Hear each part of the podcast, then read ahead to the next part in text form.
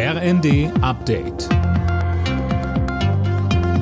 Stündlich neu auf den Punkt informiert. Ich bin Anna Löwer. Guten Morgen.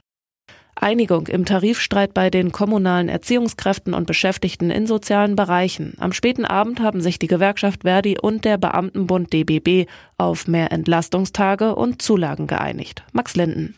Und das heißt, für Erzieher und Erzieherinnen der kommunalen Kitas wird es zunächst zwei zusätzliche freie Tage geben und zwei weitere Entlastungstage, wenn sie Teile ihres Gehalts dafür abgeben möchten.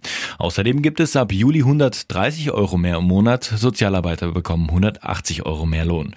Und die Berufserfahrung soll künftig genauso honoriert werden wie im öffentlichen Dienst. Von der Einigung im Tarifstreit profitieren etwa dreihundertdreißigtausend Beschäftigte. Die Türkei blockiert die schnelle Aufnahme von Finnland und Schweden in die NATO. Als Begründung gab Präsident Erdogan Sicherheitsbedenken an. Erst am Morgen hatten Schweden und Finnland ihre Mitgliedschaft im Verteidigungsbündnis offiziell beantragt. Deutschland beteiligt sich an einem weiteren Panzer-Ringtausch mit der Ukraine und Tschechien. Das hat das Verteidigungsministerium bestätigt, Sönke Röhling. Dabei geht es um Leopard zwei Kampfpanzer. Genau, Tschechien liefert alte Sowjetpanzer an die Ukraine. Die können dort sofort eingesetzt werden, weil die ukrainischen Soldaten daran ausgebildet sind.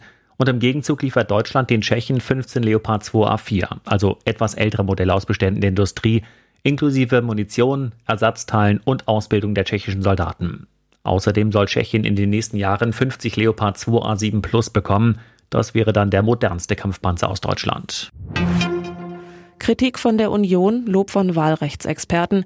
Die Pläne zur Wahlrechtsreform der Ampel stoßen auf ein geteiltes Echo. Demnach sollen Überhang- und damit Ausgleichsmandate wegfallen. Neu wären eine Haupt- und eine Ersatzstimme für Kandidaten in den Wahlkreisen.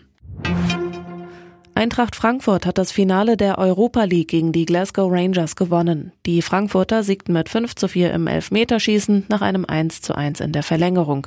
Es ist der zweite internationale Titel für die Eintracht. Alle Nachrichten auf r n d punkt d e.